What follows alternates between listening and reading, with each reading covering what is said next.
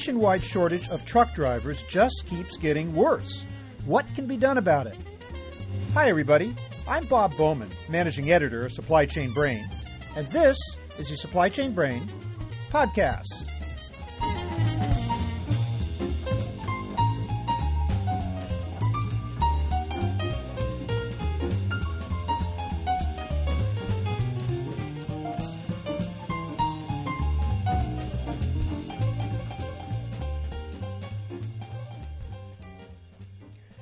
The driver shortage has been with us in one form or another since most of us can remember. So, what's so special about the situation now? Only that the crisis is threatening to have a huge impact on supply chains. It's creating more volatility in the market than ever before. It's raising the cost of moving goods, assuming that a shipper can even find enough trucks to get his product to market. And it's heralding a notable shift in attitude toward the very nature of blue collar jobs in this country. I'm joined on this episode by Bobby Harris, CEO of BlueGrace Logistics, to talk about the driver shortage and what can be done to alleviate it. He covers the issues of age, logistics planning, capacity availability, regulation, shipper carrier relations, and union affiliation. Even at the height of the crisis, he has some ideas for coping with the mess. So here is my conversation with Bobby Harris.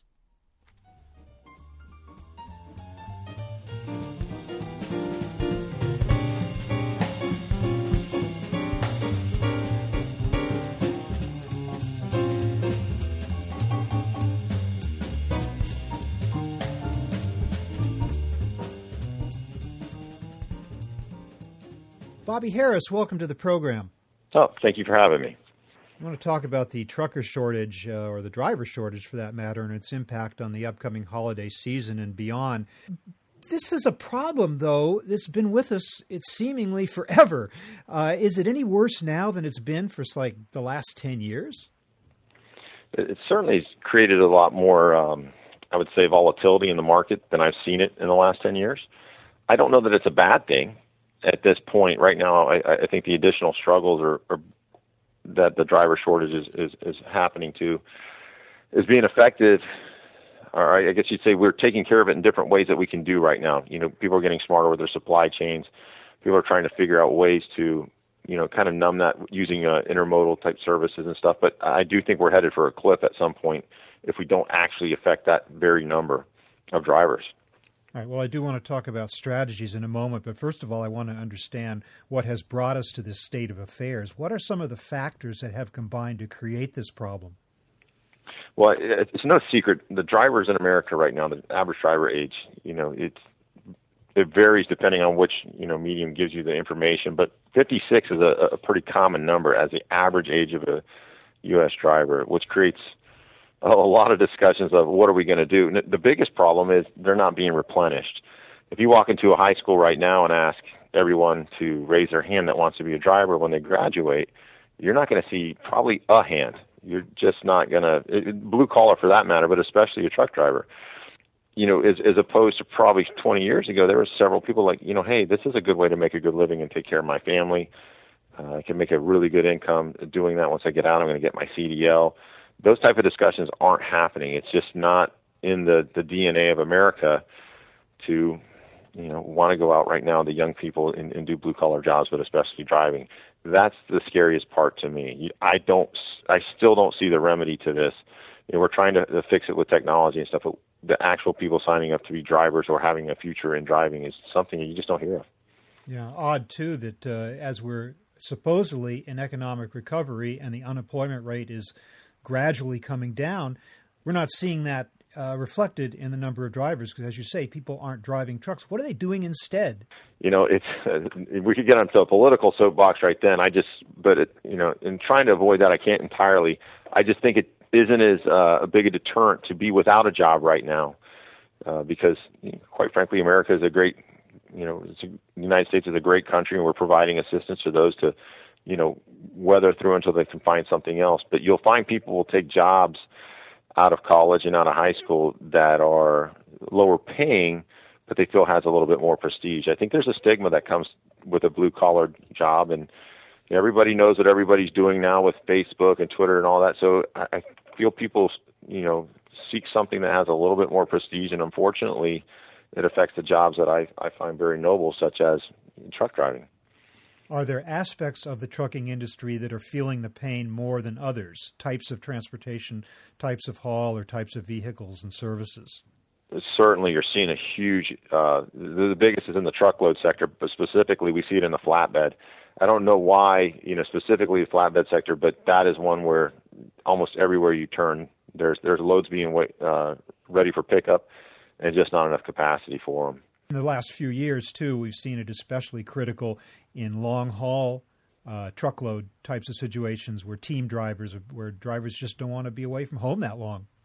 They don't. It's it's a new world, and you think about this. If you see all the the reports on what the new millennial wants, and you list the top ten things that you know how to hire the millennials. That's the hottest thing. The question I get as a CEO: What? How do you get the millennials? And you know what is it they want?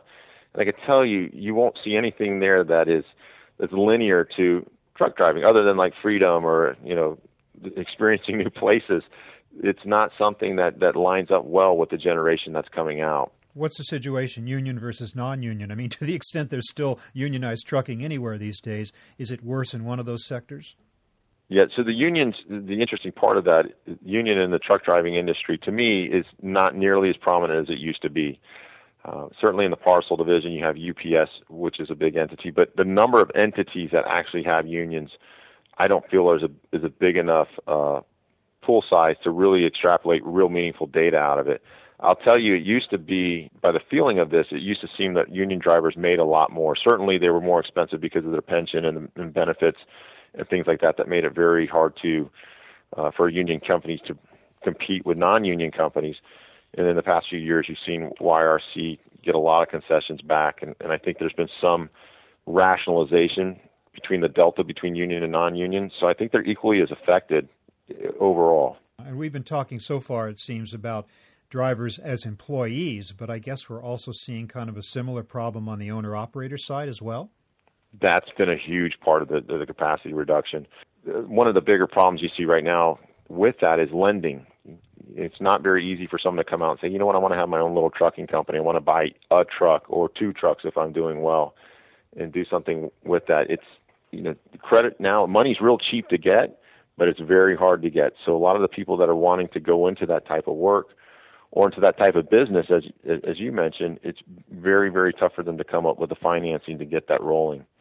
You, you start mixing into the regulations that affect not just the big companies but the little companies now it's making it very tough for them to go out and thrive and, and build a business out of it.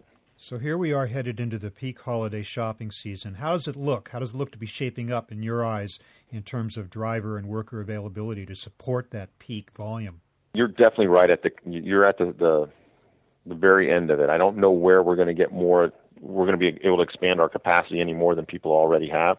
I think you're going to start seeing service be an issue and that's probably going to be uh, you know everybody's going to get their stuff. It's not going to be you know people missing Christmas, but we can certainly see that the end of the third quarter was uh, a lot stronger than we even anticipated. We're, we're noticing it across all industries, all sectors, and now we're going into this this fourth quarter with, as you say, the holiday season's coming up, and we expect that there's going to be some issues with, uh, particularly service. You know, rates have gone up. The spot market for truckload is certainly going to keep climbing up here over the next couple months, in my opinion. And uh, I think those are some of the things that you'll you can bank on happening over the next few months. Now, UPS really got a black eye last Christmas. It was unable to keep up with the volume of shipments and deliver a lot of them on time. It's now saying that it intends to double the amount of seasonal workers for this coming holiday season. Is that a, a possibility on their part? I don't know how you double. I, if they can do that, then I'm really impressed. If you can double your capacity of, uh, of workforce, they might be talking about the people that supplement the, you know, from customer service to dock workers and things like that. I would love to see it, and no one's better at anticipating those needs than, than someone like UPS or FedEx. They certainly have the marketing and the research available to them to to do that. And oper- operationally, they're very strong. That being said, again, I just wonder where you get that kind of labor at a moment's notice. For that matter, you talk about people losing respect for blue collar jobs, which are also jobs in the warehouse and distribution centers. Are those jobs coming harder to fill now as well? What's interesting is, and this is another thing that'll tie into the other part of politics, is ironically, and even in the driver market, the immigration policies that we have in the United States, need to be built with that in mind because you're finding a lot of those workers, a lot of the drivers are, are European immigrants, immigrants from Latin America, and you're also seeing that in the warehouse community too, in, in a very, very large part. The other part is you, you, you do get those hires. You know, I know 20 some odd years ago, if you went and got a job uh, for a trucking company on a dock, it was a very, very tough job to get. They could be very selective. The requirements were, you know, being fresh shaven every day. You couldn't be late a minute. Everybody had to be real professional. And now they'll take what they can get. So they're filling the jobs. It's just the level, the quality level seems to be far less than what it used to be, and continues down that path. That's why I believe that sometimes we need to seize the ability for immigrants to come in that actually want to do the work. I guess the same goes for trucking as well, right? Absolutely. assuming they can get the proper licenses. Exactly, because they'll come in here and they, they think that's the greatest opportunity in the world to be able to drive and make that kind of income in America. Is their dream come true where other people are shunning those jobs away that are Americans. So let's talk about some strategies for dealing with this crisis. Uh, what are some creative ideas that are out there in order to cope with it? One thing that we see movement towards is we're starting to see more executives get involved in the supply chain. Seems to be migrating more and more to the CFO level, trying to figure out, okay, this is becoming, it's impacting my sales, it's impacting my finances in a big way across the board. So you're starting to see a little bit more involvement from that end. The one thing that I believe that is underutilized is pool distribution. You know, there's a lot of companies. If you're not, if you don't have the sophistication available to you, they make a lot of bad choices and make a lot of shipments they otherwise don't need to. So larger companies that have that density are starting to seize into okay, well, wait, a, maybe we should put a warehouse up in the Northeast. We shipped, you know, 62 shipments up into the Northeast last week, and a lot of them in the same little area. Well, what if we sent a one truckload up there a week and then did a pool distribution model, or even just opened a warehouse in there? So people are getting more smarter in ways like that. The other thing that you're seeing is you're seeing the average shipment size increase rather than sending two small shipments, one on Tuesday, one on Wednesday.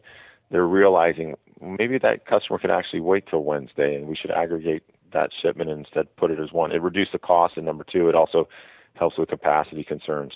And then you also have people being creative. You're starting to see well, trains moving a lot more stuff, and then not just all the way, but maybe it breaks from, you know, California into Dallas, and then it hits a LTL setting. So people are starting to get a little bit smarter on that. But I think warehousing and, and reducing the length of haul is, is probably the number one order of the day.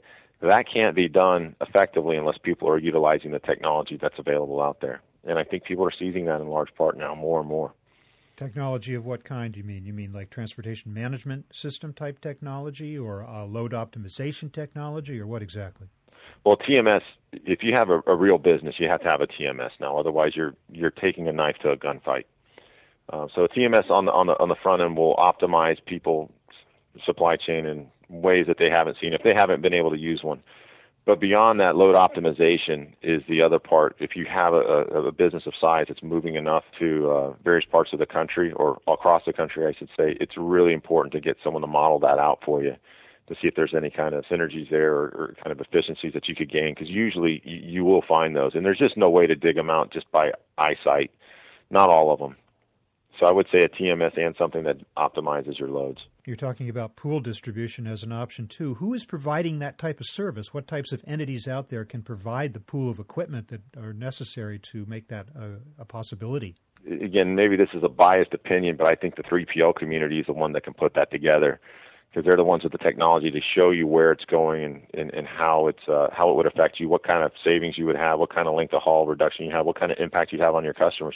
But then they're also the ones that could set up the, the distribution for you. They're the ones that can source the capacity as far as the line haul segment and then the LTL component on the other end. Even if they're asset light themselves, they can do, do this through relationships with carrier bases. Absolutely, because there's there's three entities there. You you have a warehouse, you have or a dock, you have the line haul, and you have the LTL. So you're you're going to have moving pieces in this, no matter how you do it. This makes it seamless, and, and again, you have the technology piece, so it all kind of comes under that one umbrella, and and I've seen that work pretty effectively for everybody, for the big players in the 3PL community, whether it be BlueGrace or C.H. Robinson it seems like there's a lot of expertise there that can help most people if they don't already have that in place. Well, we do seem to be going in some cases toward a network of more regional DCs. Certainly, Amazon is an example of a company that has been building regional DCs all over the place, thereby shortening transit times, thereby, I would think, making those trucking jobs more attractive to prospective employees because they don't have to be away from home. They can go they can go home every night, and it's not quite as arduous a job. Is that a plus in that respect? That's a huge plus. It's uh, again, you know, this is the changing of America. I can remember, you know, even 15 years ago, it was kind of a sexy job to to run wild, as they say. You know, hey, I'm going to take a load out, and I don't know where I'm going the next day. Not overall was it always like that, but there was certainly more people that liked that job than there is now. Now people want to get back. They want to get home. They want to get to the gym. They want to see their kids, which is a real healthy thing. Things like a, the a regional distribution model is going to be something that's much more attractive to a driver. Home every night. You can see it on the back of the trucks when you drive down the road now. You know, they're, they're everybody's recruiting, and that's one of the big things on there. They go home every night, be home every night, make great money, great benefits. Um, something like Am- what Amazon's doing certainly uh, falls right in line with that not just Amazon, but Google and eBay and all of these different companies, and even some brick and mortar retailers themselves are launching their own fleets of trucks to provide, in some cases, same day service within urban centers. Those are truckers too. Um, what about those jobs? Are they becoming hard to fill, or is that is that going to be a problem going forward? I think that's going to be a problem just the same. They might have more money to, to attract the right type of driver, but it all comes back to economics. The market always wins and you have to have drivers to move all those loads. One of the things that we see right now in the uh, you know in North Dakota is, the oil fracking. That is being a, it's become a huge drain on a lot of drivers, uh, a lot of companies because they have an experienced driver that's been around 15 years and someone offers them a big signing bonus and a salary that's 60% more. I mean, they just throw so much more money at them than a, a truckload or an LTL provider can do. So they're losing some of that to them. You know, there's some some jobs out there right now. Some companies are like they're throwing the money at it. Maybe Google Google certainly has the money, but they still have to you know cost rationalize everything else. I I feel that they're going to have the same problems everybody else does, or they're going to have to increase their costs just like anyone else. And and again, I think this all leads back mm-hmm. to there's just no place for this to go except for driver wages to increase to a level that it's going to be attractive enough for people to go, wait a second, maybe that blue collar job isn't so bad. Maybe I want to do that. Well, that's a supply and demand, classic supply and demand in play. So I suppose that could happen, right? It, it will, will happen, happen, at some point, yeah. out of necessity. Absolutely. Uh, I wonder also if oil, if oil fracking and natural gas production is providing a double whammy to the extent that it is taking up so much rail capacity these days that it might be more difficult for shippers to utilize rail as an alternative to truck. Is that a possibility? I couldn't agree with you more. In, in, in here we go. You know, on the truck side, we can always build more trucks. We can get more trailers. We're talking about a driver issue. On the rail side, it's more than that. It's no one's going to be building new railroads right now. So that capacity isn't as flexible as or scalable as the other side, which is one of the reasons you see that that sector just booming as far as the stock goes. You know, Warren Buffett putting in 36 billion into something, I think was a, a leading indicator that that was going to become a very tight capacity market, and that's certainly what you've seen. As you saw the writing on the wall a couple of years before it became a, a big yes, crisis because railroads hadn't been considered that great of investment. For, they weren't making back their, their cost of investment for so many years, and now just seem to be going great guns on top of which, I mean, we do have we do see capacity tightening, and I guess the driver shortage is certainly one aspect of that, but also the number of pieces of equipment out there, which I think forces shippers to somehow have to become better customers of carriers in order to ensure that they have access to what capacity is available. So, as a third party logistics provider, what advice do you give your shipper clients on how to be better customers of the carriers and thereby do a better job of getting the capacity that they need? Well, you know, the first thing we, you know, you have to let everybody know these are, if you go to any trucking company, they're a for profit business. They're, not .org, they're .com. So if they're waiting at your dock, you know, excessive amounts, or if you're tough to do business with, if your if your freight is un, un uh, unpackaged right, is something you have a lot of damages on. If you're not a good payer, if you're just a bad citizen, they have a lot more leverage right now. So they're going to do one of two things. They're either going to increase your rates because they not just that they can, but they it's necessary because their costs have gone up too or they're going to, you know, let you be available to somebody else. It's something they will walk away from bad business more now than they ever ever have, and we actually like that because we think that it's making people become more educated and understanding it. I think, you know, I think the companies, the trucking companies, the good part of this is I think they're getting healthy, uh, healthier financially. But to your point, they're also not adding a lot of capacity. They're not going to have a bunch of trucks just sitting idle that, that are eating up their balance sheet. So, you know, they're going to take care of who's taking care of them. You don't know what kind of, as I call, black swan event that could happen over the next couple of years. So, if capacity gets really tight in the next two years, as there might, and when I'm not saying real tight like it is now, I'm talking like people just can't move stuff. It's really, really, you know, cramping down on the supply chain.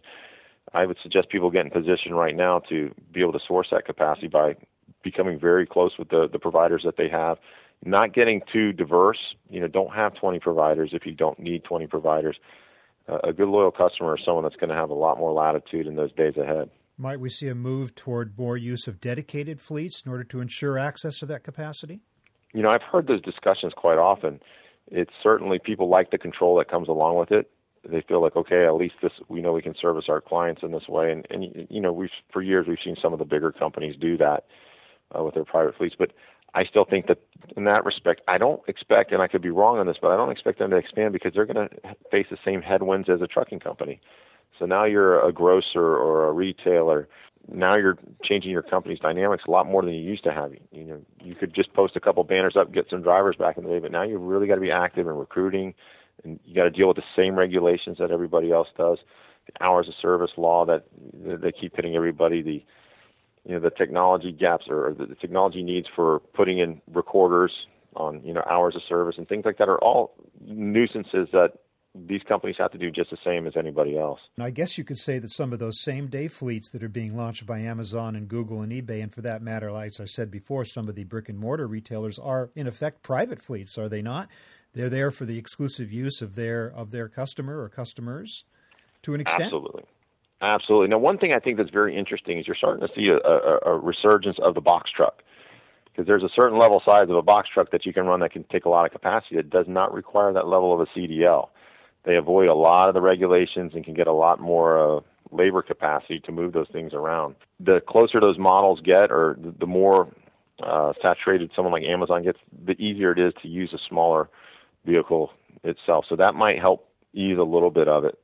What are the chances that an increasingly severe driver shortage will lead to, lead to political action, such as finally the increase of weight restrictions on interstates and uh, and, uh, and other type of highways?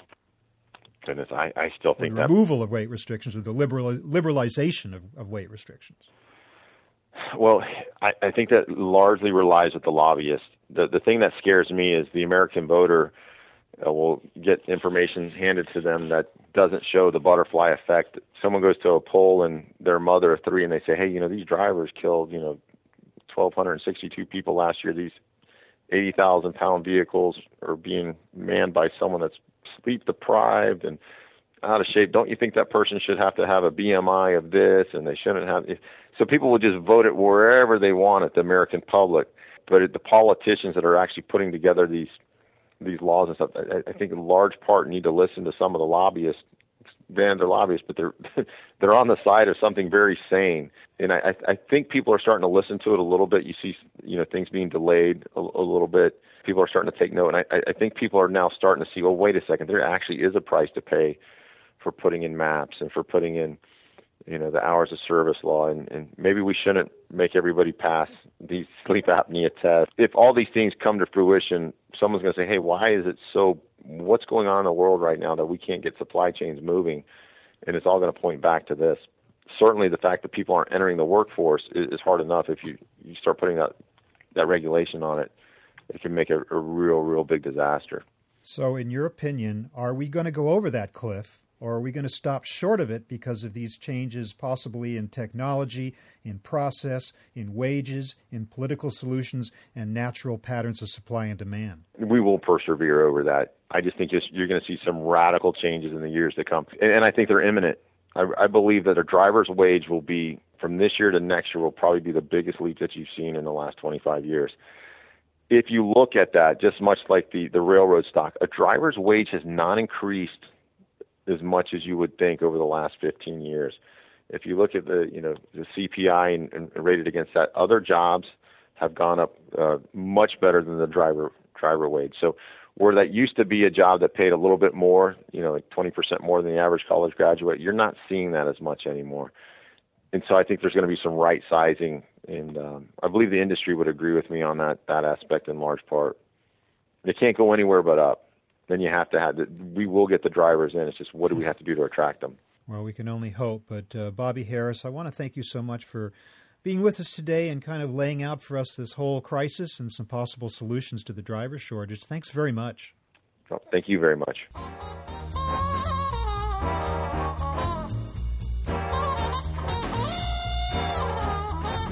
That was my conversation with Bobby Harris of BlueGrace Logistics, talking about how to deal with the driver shortage. We're online at www.supplychainbrain.com, where we post a new episode of this podcast for streaming or downloading every Friday. You can also read my think tank blog, watch nearly 2,000 videos, and access all of our other content, including the digital edition of our magazine. Look for us on Facebook and LinkedIn, and follow us on Twitter at SCBrain. You can also subscribe to the podcast on iTunes. Just search for Supply Chain Brain Podcast. Got any comments or suggestions on this or any episode? Email me at rbowman at supplychainbrain.com.